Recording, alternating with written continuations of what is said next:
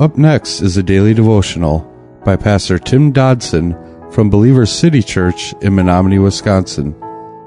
To subscribe to the podcast, visit streetlevelradio.com and click on subscribe. Thanks for listening to Street Level Radio. In this passage that we have been covering, chapter 11 of the book of Romans, Paul has been showing us how the Jews and the Gentiles, how we both benefit from each other. You see, whenever God shows mercy on one group, well, the other shares the blessing. In God's original plan, the Jews would freely share the blessings with the Gentiles. And when the Jews neglected to do that, God blessed the Gentiles anyway through the Jewish nation. Now it is the Jewish or the Gentiles' turn to bless the Jews. God's plan you see, won't be uh, thwarted. He will have mercy upon all alike. And that's a beautiful picture of Jews and Gentiles being blessed together. We pick it up in verse 30 today as we read, For as you in time past were disobedient to God, but now have obtained mercy by their disobedience. So again, Jehovah is a God of justice, a God of judgment, but he's not unmerciful. History shows us clearly that God has just been looking for someone to pour out his mercy upon. The Jews refused that mercy, so Jehovah simply went on down the road and found someone else on which to pour out his mercy.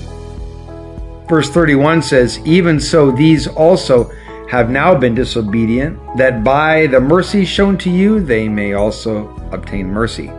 For God has bound all to disobedience that he might have mercy on all. So, Paul's point herein is that we are all in the same basket. None of us are special. We're not better than others, nor are they better than us. No, we're all mankind. Wicked hearts, faithless minds, and self centered motives. That's us. Yet we are so slow to come to that realization, aren't we? Those who have long ministry careers, if you can call it that, are those who come to this epiphany about mankind early in their lives. We are all guilty, none without sin. Galatians 3, verse 22 says, But the scripture imprisoned all things under sin, that the promise by faith in Jesus Christ might be given to those who believe. And Ecclesiastes 7:20 says, "Surely there's not a righteous man on earth who does good and doesn't sin." Amen to that. Verse 33 goes on and says, Oh, the depths of the riches, both of the wisdom and the knowledge of God, how unsearchable are his judgments and his ways past tracing out. God did what no man could do here. He designed and he presented a plan in which sin could be judged and punished, and yet the perpetrator of such could continue to not only live, but actually thrive. Man, no one else offers that. Nobody but Jehovah God, that is. Oh, the depth of the riches, both of the wisdom and the knowledge of God. His judgments are unsearchable, His ways beyond us finding out. And, and like me in this passage, Paul, and he often did this in his writings, he, he just seems momentarily swept away in the glory and the praise to the Father because of the truth of this passage. He obviously feels the height of God's love and the height of God's presence, and, and he just seems to break into spontaneous worship. Verse 34 says, For who has known the mind of the Lord? Who has been his counselor? Man has been trying to refute that idea since Adam in the garden. I mean, we want to say that he didn't mean what he said or that he meant something else and that we are now the commander and communicator of our truth. We most often pray in terms of request for our own will, don't we? For our own desires to be made a reality. And, and then we attempt to direct God in his handling of his sovereign affairs. So, who has become his counselor? Well, me. You. or at least we've tried. Verse 35 says, Or who has given to him, and it will be repaid to him again. Gang, do we honestly think that God needs us in any capacity?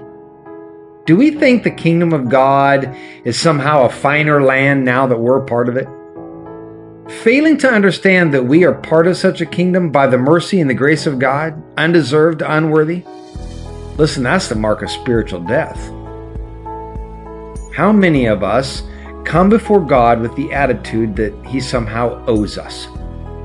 Because of our perceived value to the kingdom, because we think somehow we serve so diligently, or we're so holy and we're so righteous. We somehow believe that God is at our beck and call and He is our, I don't know, our groovy inside man. But the kingdom, the kingdom isn't run on some good old boy system.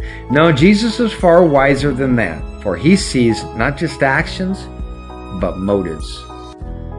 And wrapping it up in verse 36 says, For of him and through him and to him are all things. To him be the glory forever. Amen of him, through him, to him are all things.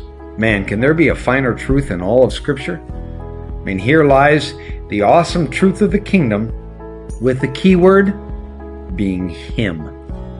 Without Him, Jew or Gentile, we are left with nothing, and we are nothing. Wonder if we looked at our lives and the actions and the activities that we're all involved with in our lives, can we say today that such is true of what is actually coming out of us? That was a daily devotional by Pastor Tim Dodson from Believer City Church in Menominee, Wisconsin. For more information on Pastor Tim Dodson or Believer City Church, visit believerstogether.com.